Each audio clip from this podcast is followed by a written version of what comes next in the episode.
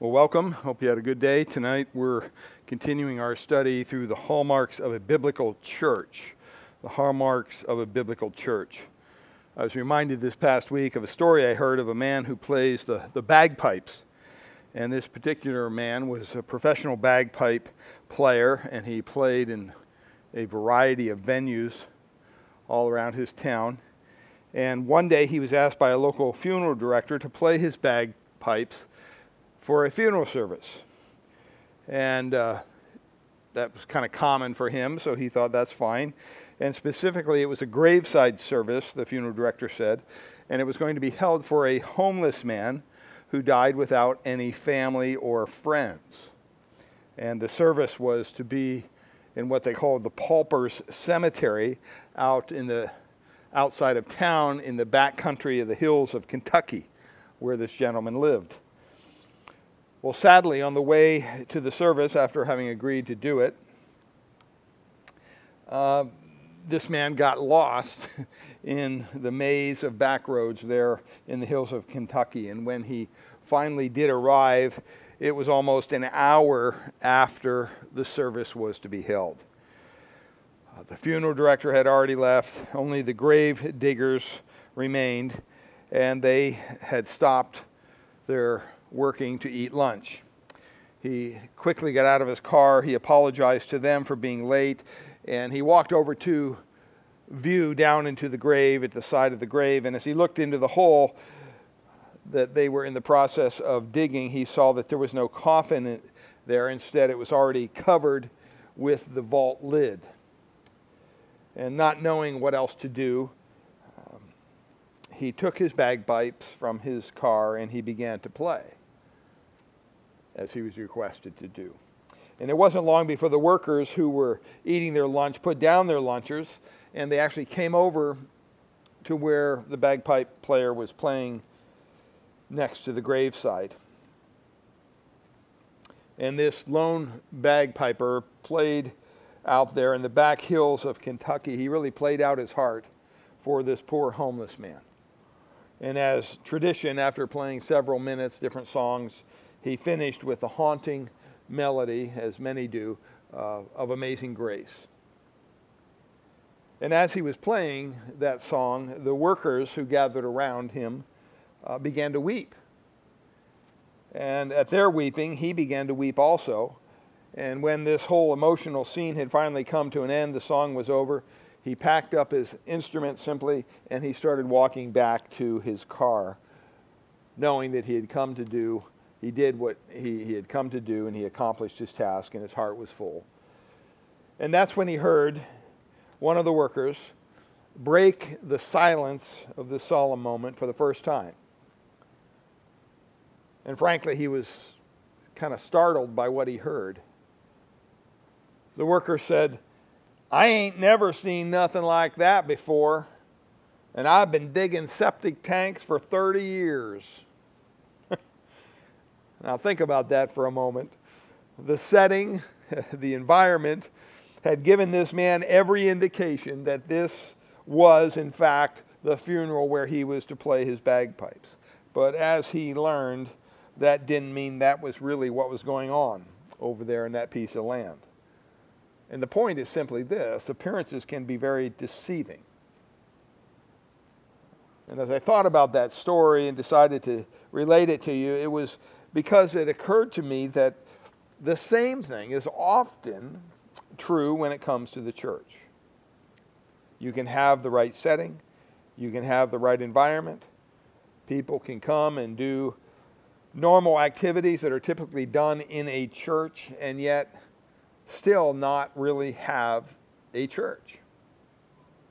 It can look right, it can smell right, it can be everything that a church looks like it ought to be and yet still not really be what it appears to be.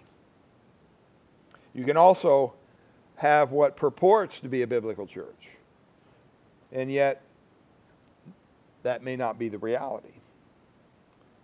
It's absolutely, I believe, imperative uh, that we understand what a biblical church really is. And that's the subject matter for tonight. For the last few weeks, we've been considering the hallmarks of a biblical church and borrowed that term hallmark from the Goldsmiths Hall in London that basically evaluated precious metals and tested them to make sure that they were genuine. And if they were found to meet the standard of genuineness, the Goldsmiths Hall in London would put their hall mark on that piece of metal. And that mark of genuineness came to be called the hallmark. Well, we're looking at the hallmarks of a biblical church.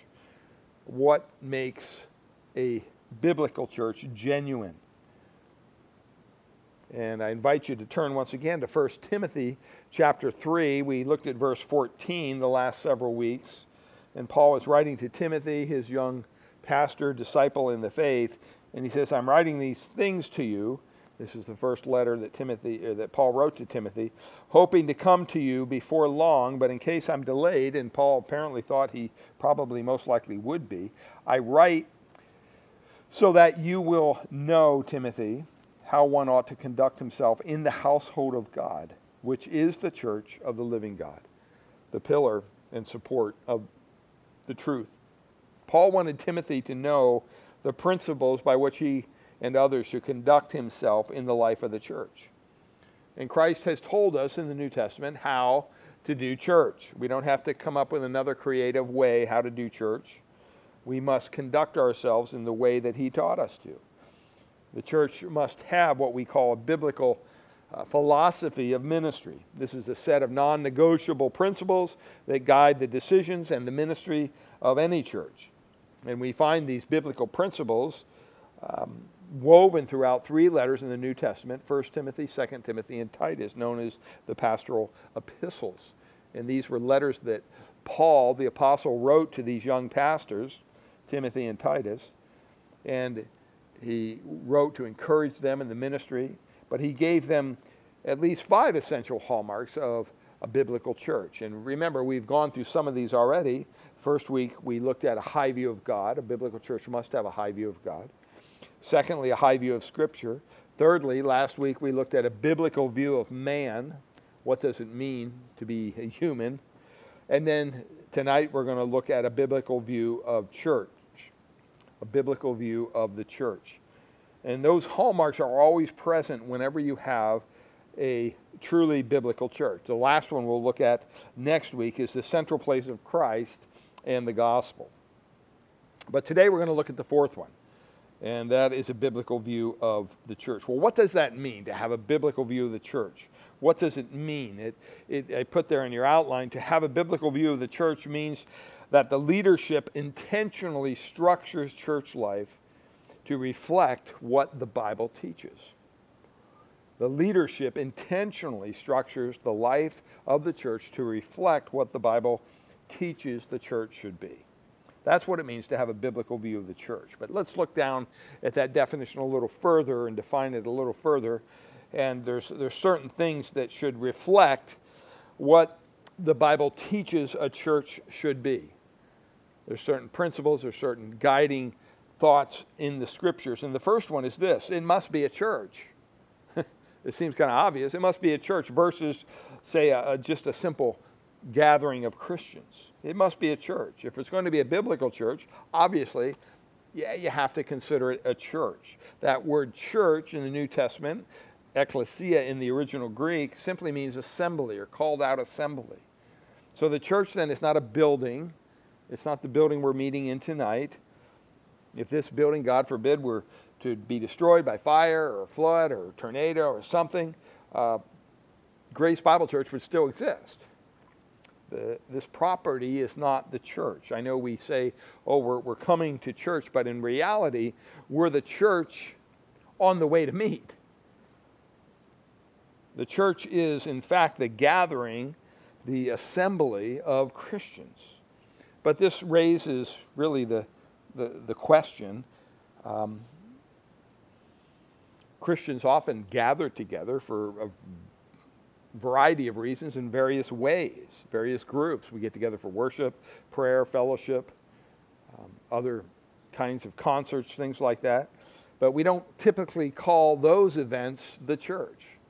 What makes the church different? what distinguishes a church? That's the fundamental question, as opposed to a Bible study or as opposed to an organization like BSF or Christian Businessmen's Association.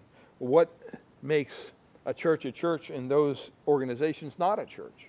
Well, theologians have basically, for the past 2,000 years, the history of the church, have identified three distinguishing marks of a church versus just a Christian gathering. Uh, where these marks are present, you have a church. Number one, a mutual commitment to be a church. There must be a mutual agreement to join together as a local manifestation of the universal church.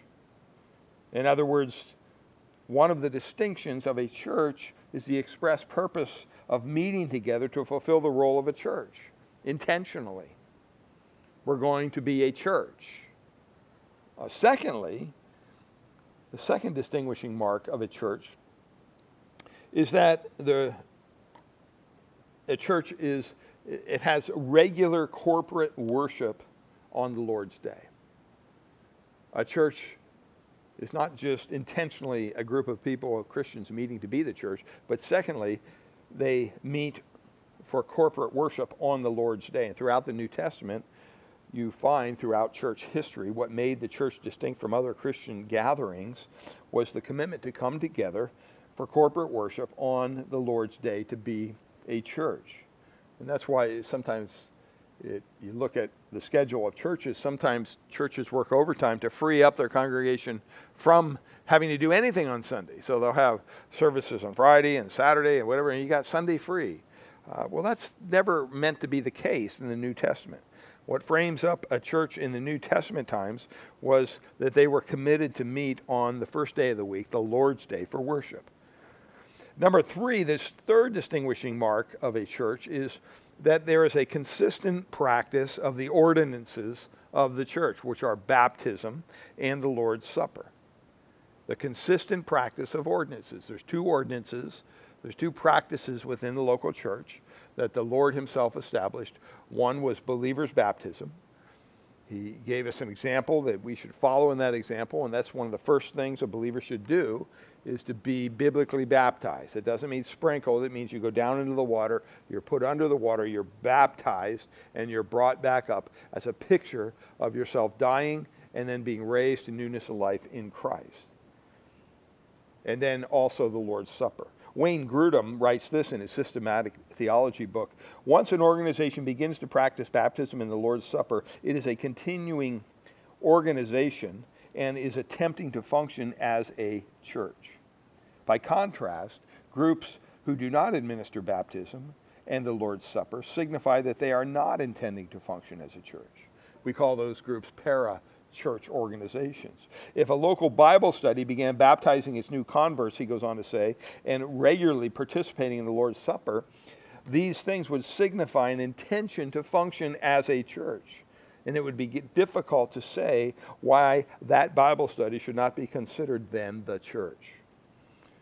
So it must be a, a church versus a simple Christian gathering. And it must have those distinguishing marks the intentionality to be a church, the regular corporate worship on the Lord's Day, and the consistent practice of the ordinances, baptism, believers' baptism, and the Lord's Supper. If it's going to be a biblical church, it has to start by being a church. And those things are reality. Secondly, it must be a true church versus a false church. It must be a true church versus a false church. Not only must it be a church, but it must be a true church, as opposed to what you would say a mere shadow of the true Christian faith. And this is, once again, absolutely critical when you travel down through the South and the Bible Belt, you'll go through certain sections of our country where there's a steeple, there's a cross on every corner, there's a church on every corner.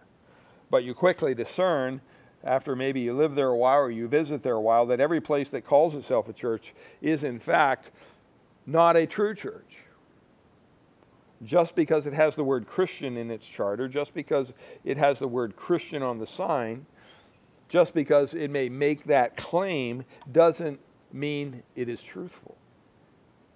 that this is the true church. These are there are there are true churches of Jesus Christ, and guess what? There are false churches. There are false churches. To be, to be a biblical church, you have to be a true church. So the obvious question is, well, how do we know? How, do we, how can we tell the difference between a true and a false church, right? If they're both claiming to be Christian, they're both using the same lingo, they say they both believe the same Bible, how do you know what is this divide? Well, there is a great divide between a uh, weak, disobedient, doctrinally corrupt, true church on one hand, and a false church on the other. And it comes down to this if a false church, it is a false church when it denies the truth about Jesus or the gospel. It's a false church when it denies what the Bible says about Jesus and the gospel. If you deny the truth about Jesus or the gospel, it is a false church. 1 John 4 1. John writes, Beloved, do not believe every spirit, but test the spirits to see whether they are from God. Because why? Many false prophets have gone out into the world. What's John saying? Don't believe everything you hear. Don't believe everything that says it's a Christian. Don't, um, don't imagine for a moment that everything that says it believes and loves Jesus Christ actually does. That's what he's saying. And he goes on there in verse 2, he says, By this you know the Spirit of God. In other words, here's how you know if it's truly a true church. Every spirit that confesses that Jesus Christ has come in the flesh is from God, and every spirit that does not confess Jesus is not from God. This is the spirit of the Antichrist, of which you heard that is coming and now is already in the world. You hear what John is saying here? He's saying that when you take the label Christian, when you take the label Christian, it's important to understand when you take the label followers of Christ, that you understand there are, are two different things going on under that label. There are those who are following the true Christ, and it's distinguished here by those who have an accurate doctrine of Christ. They're not denying his deity, they're not denying his humanity, they're not denying anything that's important to the person of Christ. They're supporting what the scripture says about him. They're, they're following the true Christ. And then you have those who seem to be following Jesus. They look like they're following Jesus. They say that they're following Jesus. They actually say that they love Jesus. But in fact, they are embracing the spirit of Antichrist. What's that mean? It means they're opposed to Christ. They're the total opposite of what it means to be following Christ. So when a church that claims to be Christian denies the truth about Jesus Christ, either his deity or his humanity, or any other key part of the person or work of Christ, mark it down, this is not the true church. It's not, this diff- it's not that difficult to understand. That is a false church. It's not for Christ, it is anti Christ. And you see the same thing in 2 John uh, verses 7 to 10 if you look over there, he says, For many deceivers, John writes, have gone out into the world.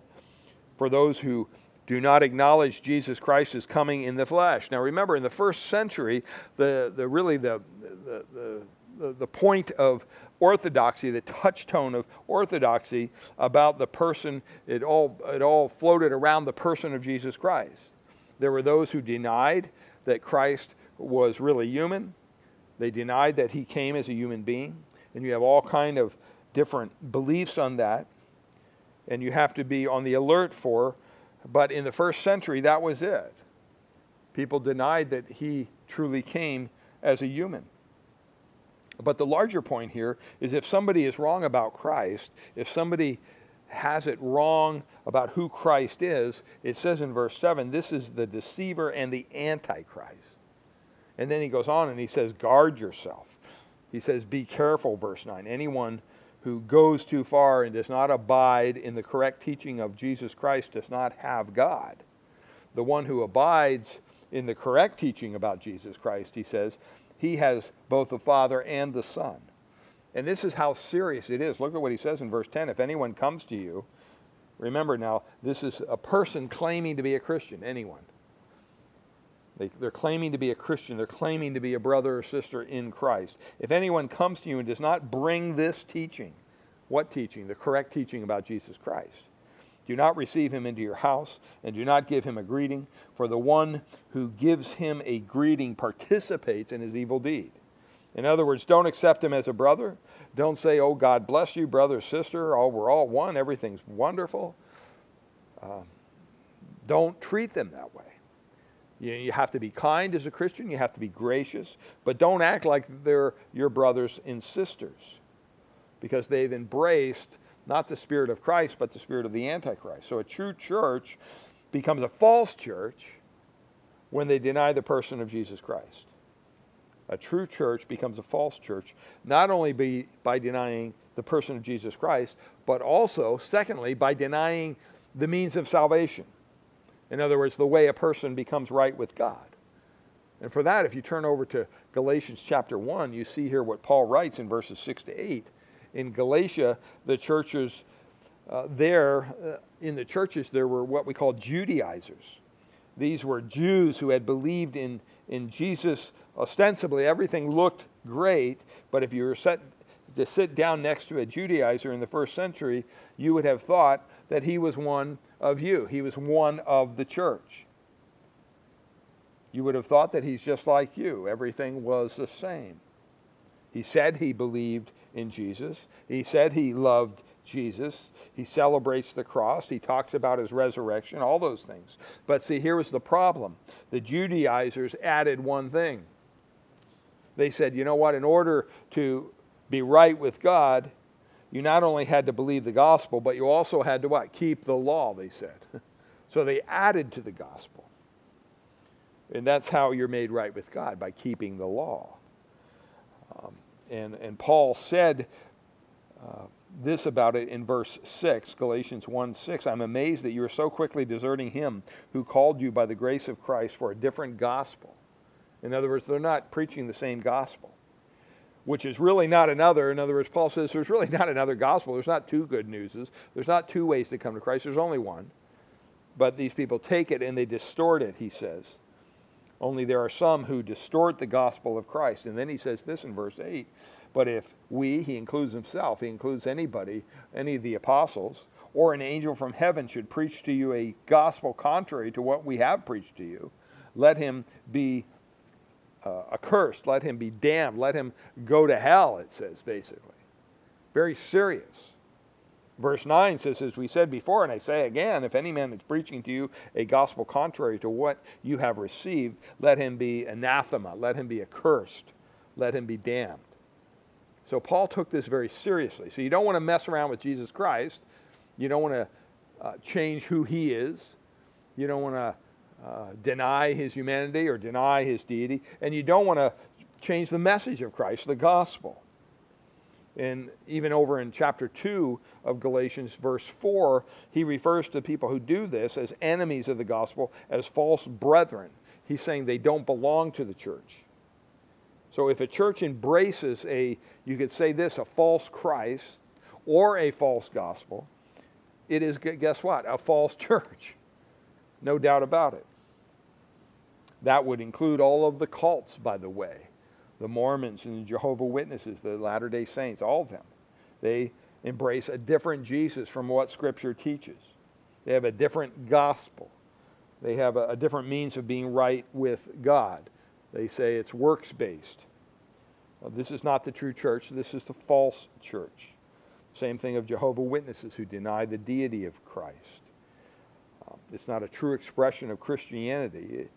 Um, it's, a, it's a false church. It's the spirit of Antichrist, according to John. You could even say that's somewhat true of the Roman Catholic Church today. At one point, the Roman Catholic Church was somewhat a true church, but today it's a false church. Why? What happened? Because it denies, it doesn't deny the person of Christ.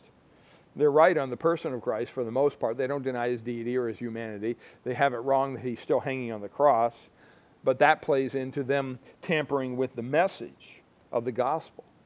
Uh, they don't believe the biblical message of the gospel. Now, there are many genuine believers in the Roman Catholic system, I'm sure, but they are not believers if they truly understand what the Catholic Church teaches about salvation. Uh, they believe that salvation is a, a work, it's something you have to earn from God. Liberal Protestant denominations and churches are not true churches either. Um, they're false churches because they don't believe usually in Christ or the Bible. They don't believe in either one, and yet they'll call themselves a church. Wayne Grudem writes this, once again, quoting him. He says, When there is assembly of people who take the name Christian but consistently teach that people cannot believe their Bibles. Indeed, a church whose pastor and congregation seldom read their Bibles or pray in any meaningful way and do not believe or perhaps even understand the gospel of salvation by faith in Christ alone, then how can we say that this is a true church? Obvious answer we can't because it's not. To be a biblical church, first of all, you have to be a church as opposed to a simple Christian gathering. Uh, it must meet all the criteria there. It must be a true church, secondly, instead of a false church. And then, thirdly, and we'll spend some time here, this is what we want to really talk about, it has to follow the scriptural pattern for church versus some man made pattern. And this is what we have today in our society.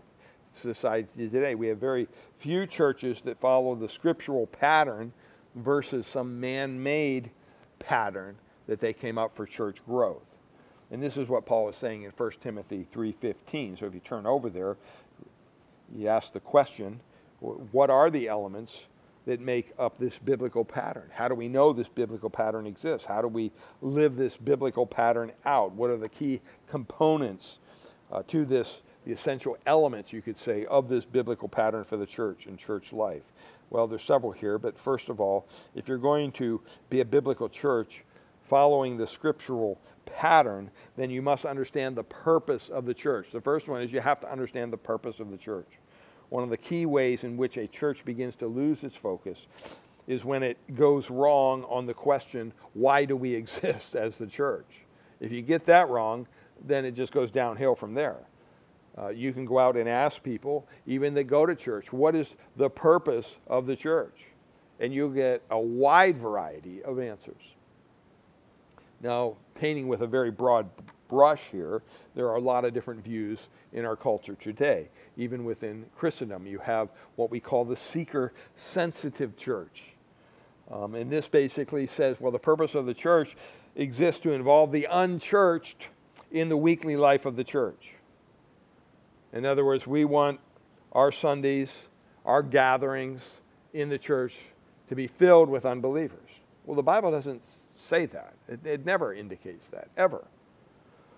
Um, now, ideally, their, their motivation is good, I think. They have the ultimate goal of seeing these unbelievers come to faith in Christ. But they believe the purpose of the church, why it exists, is that on Sundays and on the weekends, we want unchurched people to become involved in what's going on in the church. That's the seeker sensitive movement. Secondly, there's another group, the emergent church movement. It's kind of dissipated now, it's kind of broken up into a bunch of different things, but, but they, they would say that the purpose of the church is to engage the culture. We're all about engaging the culture, the culture of this world. And we're here to engage the culture and thereby to win friends, influence people, make changes. That's what they desire to do. So they're constantly changing their approach to adjust to whatever the culture's doing. They're trying to be relevant to the culture. A lot of times you'll see them dress a certain way or act a certain way because they're trying to be relevant. Thirdly, there's a group known as the religious right and they would say the church exists to really change the culture through the political process. So a church that's involved in the religious right movement would always be involved in politics and you know, we want to speak to politics when elections come. We want people to vote biblically and according to the Word of God for the right candidate and all that. But these people carry it a little bit too far. And so they're very political in nature. And then you have Uh, fourthly, what we would call the liberal church. And they would exist, they would say the purpose that we exist is for the social gospel. And what they mean by that is they're not teaching the message of salvation. They're not teaching the biblical message of individual rescue from the wrath of God, but rather they're teaching Christianity as a, as a way, as a mechanism, as a means to effect a change in people's earthly circumstances. They're all focused on what goes on here on the earth. Uh, so we have to get rid of poverty. So therefore, we have to have a feeding program. We have to feed these poor people. Um, we have to educate the illiterate. Uh, not to say that those things in and of themselves are not admirable. They're, they're good things. They're good, good works to do. But that's not the true gospel. I remember I was invited to a luncheon uh, down at Red Morton Square by a local pastor, and I didn't really want to go, but I thought, okay, I'll go. And I went, and at this luncheon, they had a um, some guy from Washington D.C. come and speak to a group of pastors here in Redwood City, and he got up and he said, "Boy, we're so glad you're here because, you know, in our society today, uh, most of our children are illiterate, and it's really contingent upon the church to take time to carve time away." From whatever you're doing to teach these children how to read. And I'm sitting there going, what is that? I mean, that's an admirable thing. Nobody wants to have a child who can't read. But at the same time, is that the work of the church? Is that what we're called to do?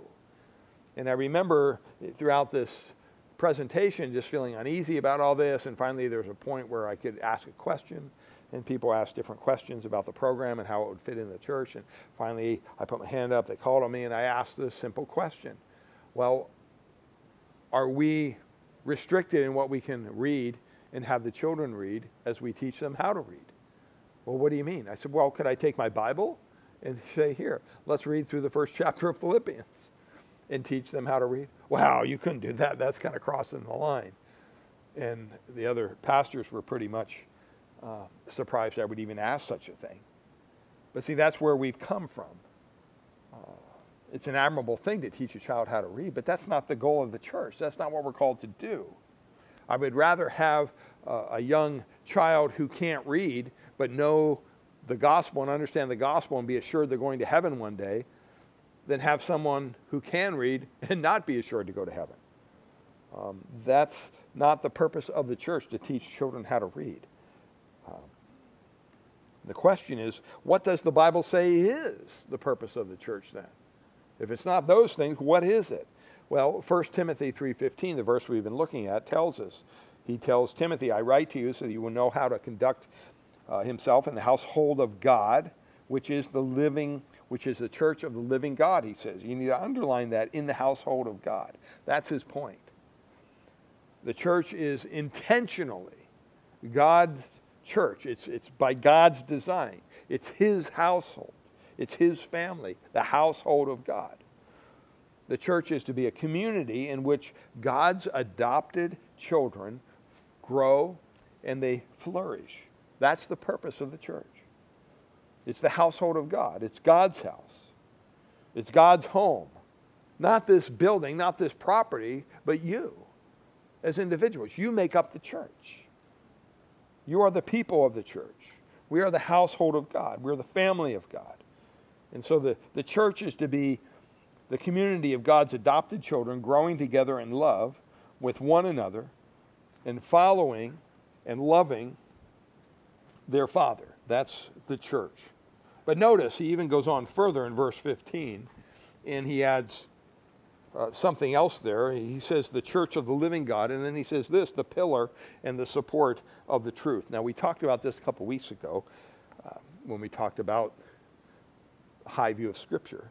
But just to remind you, that word support there, it's only used here in the New Testament. It describes a foundation. He says the church is like a foundation, and it, and it offers pillars, buttresses of support for the truth of God. So, what's the purpose here? It's the church is to support the truth of God. That is the Bible. That's why the church exists. We need to get that into our mind. The church is, by God's design, a community of people who've been adopted by Him, who are learning to grow together as a family, as a family, and toward Him as our Father. And yeah, you know what? We do exist to worship. We do exist to pray. We do exist to have Bible studies. We do exist to evangelize, to sing, and to have fellowship together. All of those things are essential to the life of the church. But in the end, the big picture is simply this the church is the community of the redeemed, it's for saved people, it's the community of God's people. And our goal is to support the truth of God. That's the purpose of the church. And a biblical church understands that and they live that out in reality. Well, there's another, you could call essential element of the scriptural pattern. And, and basically, uh, the, the second one is not just understanding the, the biblical purpose of the church, but installing the right leadership for the church, installing the right leadership for the church. Uh, this is part of that biblical pattern for a biblical church. Now, we all understand Ephesians 5 says Christ is the head of the church. He is the leader of the church. It's his church, it's not ours. And you go to Revelation chapter 1, 2, and 3, and you see Christ not only is the head over the universal church, but also all of the church. Uh, that Christ is the, the head of individual local churches, because he talks about seven churches there in Asia Minor and he discusses with them their positives, or negatives, and, and so Christ is the head of the church, whether it's the universal church or the local church. There's no question about that. But in each local church, Christ has delegated that authority to lead the local church to qualified leaders. And if we're going to be a biblical church, we need to install those qualified leaders in leadership. And the obvious question is well, how do you recognize qualified leaders in the church? Who qualifies to be a leader in the church? Well, guess what? We don't have to guess. Once again, the Bible provides the answer. Uh, the epistles to the pastors here, 1st, 2nd Timothy, and Titus, tell us all about it. And there's many criteria here, but the first one is they have to be men. They have to be men. Now, I know that I just went where angels fear to go, right?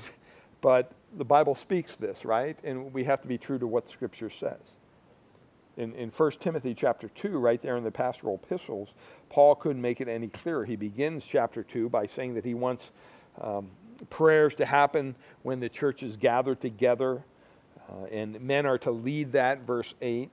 And then he says in verse 9, let me talk about the woman for a second. He says, when the church gathers, likewise, I want women to adorn themselves with proper clothing modestly. Ladies, you have a responsibility in the church. It's written right out there for you. While you're not ultimately responsible for what goes on in the hearts of men, you are responsible to take the proper steps not to be a stumbling block to them. In other words, you're to dress modestly, you're to dress discreetly. You're not to dress in a way when we gather together that um, intentionally calls attention to yourself as an object of attention. And he gives examples of that. Instead of doing that, you adorn yourself with good works, as is proper for women making claims to godliness. But then he touches on the role of women in the church all the way down in verse 11. He says, A woman must quietly receive instruction with entire submissiveness. Now, when you read that at first, it almost seems like a negative kind of thing, like how horrible is that? And some perceive it that way. But you have to understand what was going on in the first century. Because neither among the Jews nor the Greeks were women really thought to receive any instruction whatsoever. They were just left out of the picture altogether. And so, what Paul is saying is hey, listen, women have a right to learn. Women have a right to grow spiritually. Women are to be exposed to the teaching of Scripture, they're to receive instruction. That was revolutionary. It's kind of like when the Taliban over there, they take over and they, they take all the women out of the education institutions. And they say, we don't want you being educated at all. You don't have a place for that. That's not your place. Um, they're to receive instruction, but Paul says they need to do it with a submissive spirit. Now, think about it. In verse 12, he, he specifically says, I do not allow a woman to teach or exercise authority over a man, but to remain quiet. Well, what's he saying here? He's saying in the life of the church, in the life of the church, very specifically, that's the context, I don't want women teaching men. And I don't want women exercising a role of authority over men. What's he saying? He's saying a woman is not to be in a place of leadership in the church to which men are accountable to her. God says, no, that's not my model. I don't want that happening. Very plain, it's very clear. Now, there are evangelical feminists who will argue that all day long, and they, they say basically their argument is, well, that's a cultural situation, and that only was proved true in the first century in Ephesus. But look at how Paul argues this point. He uses two bases for his argument, and neither of them having to do anything with the current culture in Ephesus, but they go all the way back to the beginning of time when God created things. Verse 13, he says, first of all, look at the created order. He says, first of all, Adam was created first, and then Eve. In other words, when God created us, he made man, and then he made woman as a complement to men. That was what God did.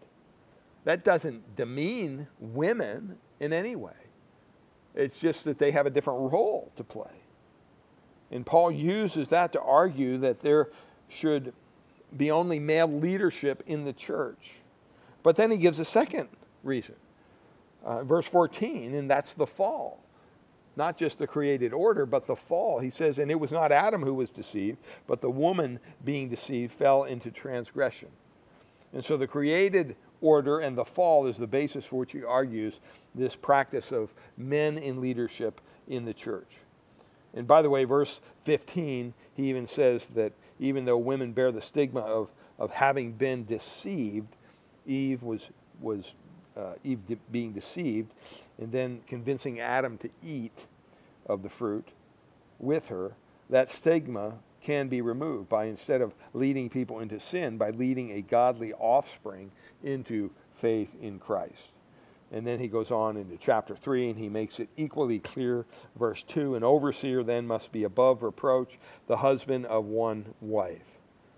That's the same command that's repeated in Titus chapter 1. It's hard for a woman to be the husband of one wife. Well, maybe not today in our culture, the way we redefine terms, but in the Word of God, it's very clear. And so the leadership in the church must be male. That doesn't mean that women are second class citizens. Um, sometimes they're even more capable than men in the area of leadership. But this is the pattern that God set up for us. Uh, thirdly, there will also be a, a, plurality of male leadership, a plurality. It won't be a one man does all show. It's not a CEO mentality. And you see this in 1 Timothy chapter 5. Uh, Timothy is serving in, in one local church. They're the church of Ephesus, but there are elders who rule the church. Even though he's the pastor, there's elders.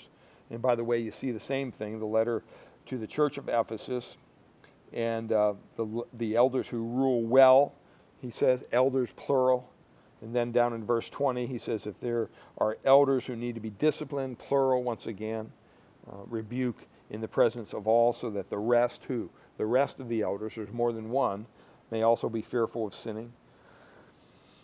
So there were in this one church a plurality of godly men leading the church. And you see that in Titus 1 as well. He says, uh, For this reason I left you in Crete, that you should what? Set in order what remains and appoint elders, not a elder, but elders. So you had these churches but they had multiple leaders. They believed in a plurality of biblical leadership. And you say, well, what are the biblical qualifications for church leadership? How do we find out who these people are? Well, once again, the Bible doesn't leave it to chance. Uh, Timothy 3, Titus 1 uh, shows us there. Turn to 1 Timothy 3, and you'll see this. There's basically four uh, you can call them basic qualifications given for leaders if they're going to serve in the local church. First of all, they all start with C to make it easy.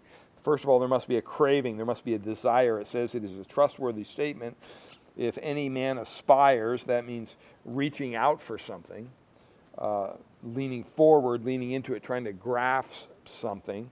If any man aspires to the office of overseer, he is, it is a fine work he desires that word desires means to set one's heart upon, to crave, to desire. And so the first qualification to be a biblical leadership, to be in biblical leadership in the church, is that you have to have a desire, you have to have a craving to do it. If you have to bring someone kick, cook, uh, kicking and screaming into eldership in a local church, he's already disqualified. And, and by the way, he desires both the office, the position, okay, and the work of being an elder, of being a pastor. Uh, the study, the counseling, the praying, the dealing with people's issues in their life. He has to desire both. There's a craving.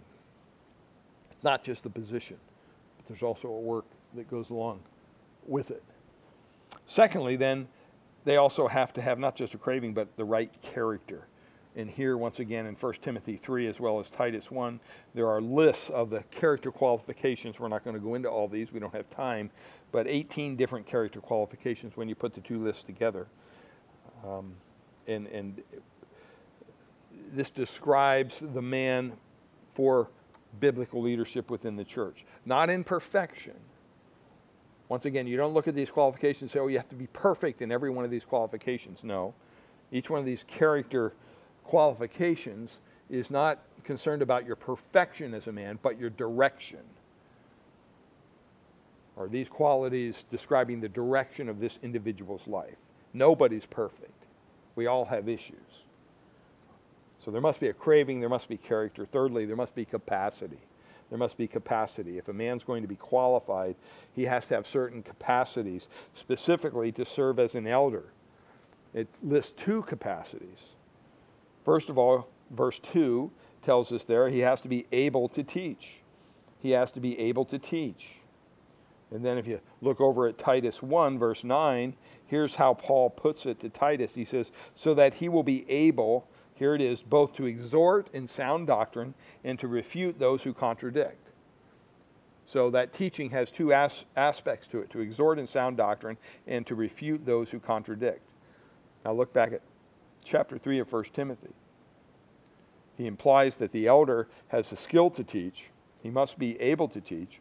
In Titus, Paul implies that he must have the knowledge, both to teach God's people and the knowledge to rebuke and confront and correct error. So there has to be both the skill to teach and the necessary knowledge to teach the Word of God. These are necessary things for any leadership, any elder level uh, qualification.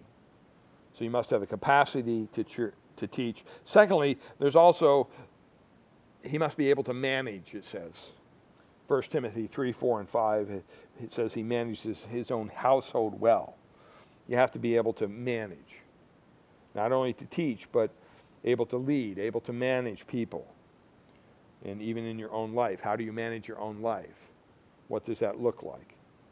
Uh, there's one other qualification here given in, in 1 Timothy 3 not only craving, character, and capacity, but thirdly, the fourth C is confirmation they must be confirmed by the church. You don't just appoint somebody and say, well, now they're an elder. No, if in our church, if, if someone were to come to Ken and I, and by the way, that's how this works, you, you, you have pressed upon your heart by God the desire to be involved in the leadership of our church and you desire to be an elder, well, you come and we would evaluate you, see if you're able to teach and skilled to manage and all these things. And, and then um, we would put your name out among the congregation. The congregation would look at the name and say, yeah, I see that. I see those qualities in that person. And yes, I, I, would, I would want them to be an elder in our church. They confirm what is obvious. And uh, verse 10 of chapter 3, 1 Timothy, it says, These men, um, the deacons, must, watch the word also, also first be tested also first be tested. What does that mean? The elders, the one who just came before, have also been tested. It doesn't say there directly the elders, but by implication you can you can understand that. In other words, the congregation has to affirm the elders and the congregation has to affirm that the man has the other three. He has the desire, the craving, he has the character, and he meets those qualifications, and he has the capacity to teach and manage. And when the elders and the congregation come together and confirm that, and when he meets the test, and the elders present him publicly as an elder in the church. So Christ mediates his rule of the church through men, through a group of men, and through a group of men who are biblically qualified. So a biblical church will have a biblical view of the church's purpose. A biblical church will have a biblical view of the church's leadership. And thirdly, it will follow the right plan for the church. It will follow the right plan. You say, well, what is that? Once again, the pastoral epistles tell us so. Um, it's in there. It's kind of more spread out in those. But if you look at Ephesians chapter 4, verses 11 and 12, it's very condensed. Paul wrote all these books. And so here, as you look at Ephesians 4, 11 and 12, here's Christ's plan for how the church works. He says in verses 11 to 12, he gave gifted men to the church. He gave some as apostles and some as prophets. These were in the early days of the church when they were laying the foundation for the church. These men gave us revelation. He gave, they gave us the Word of God.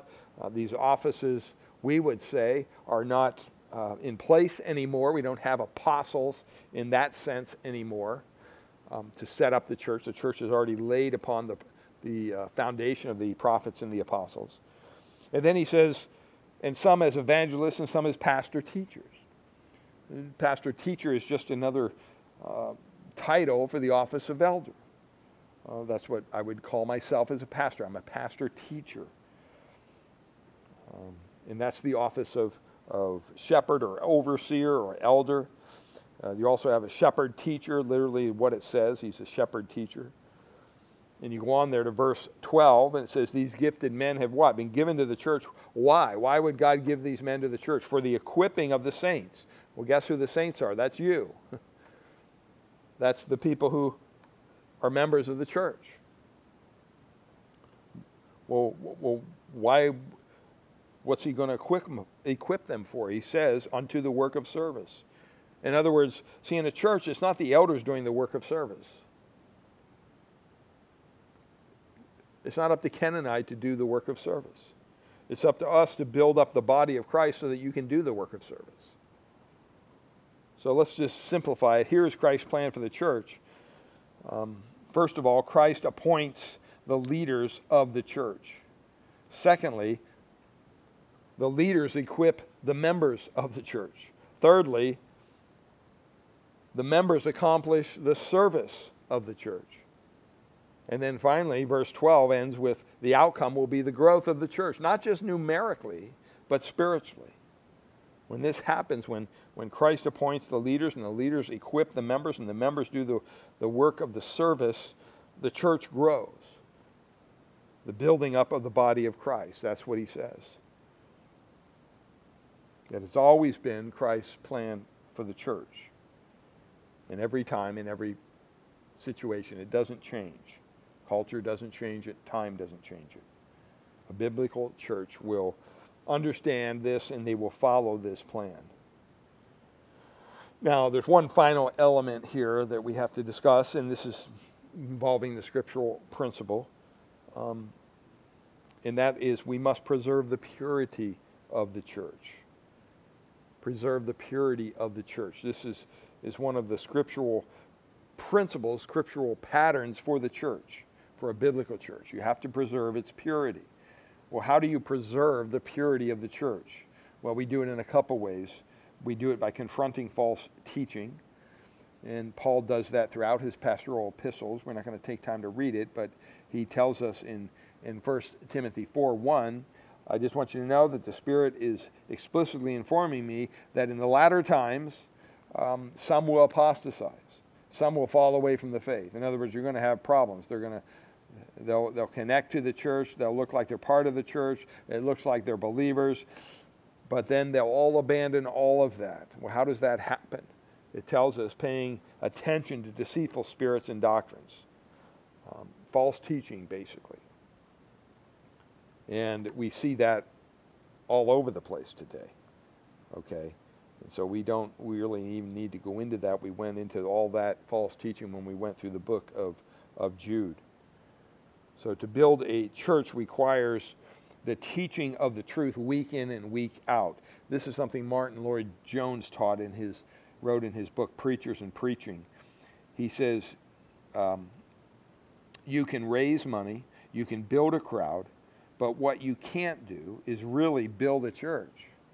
To build a church requires the teaching of the truth week in and week out. See, and at the same time you're teaching truth, you have to be addressing error. You have to preserve the purity of the church by addressing false teaching. Um, also, you have to employ church discipline. You have to practice church discipline.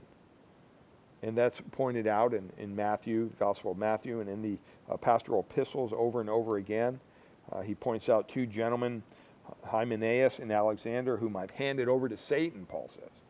So that's the same language that Paul uses in um, 1 Corinthians 5, talking about somebody that they disciplined in that situation. And uh, it's, it's very important that church discipline is done lovingly and graciously, but firmly.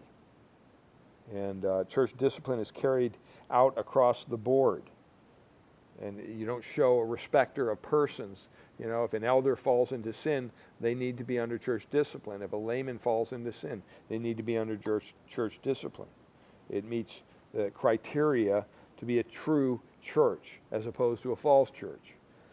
If you embrace false teaching and you embrace sin within the local church, it's probably a false church. Well, how is this demonstrated in the church? How is this made manifest? First of all, you have to ask yourself if you're going to a church, does it meet the criteria of a church instead of just a Christian gathering? Are they practicing the ordinances? Uh, are they a true church instead of a false church? Are the primary attenders believers? Uh, because it is the, the household of God. Number four, does it take seriously its responsibility to guard the truth? Do they have a doctrinal statement? If you go to a church and they don't aren't willing to share with you their doctrinal statement, run. That's my word to you, run. Number five, are there a plurality of male leadership? Men that make up the leadership of the church. Now, we're a small church. We just have two elders here. Okay. But over the, the, the course of ministry here, we've had four, five, six elders at times, and people move and people come. That's fine. But you know what? It's not just one man, is what the point is. You have a plurality of biblical leadership. And we're always looking to add to that number as God leads. But it's God who puts it upon your heart. We don't talk you into it.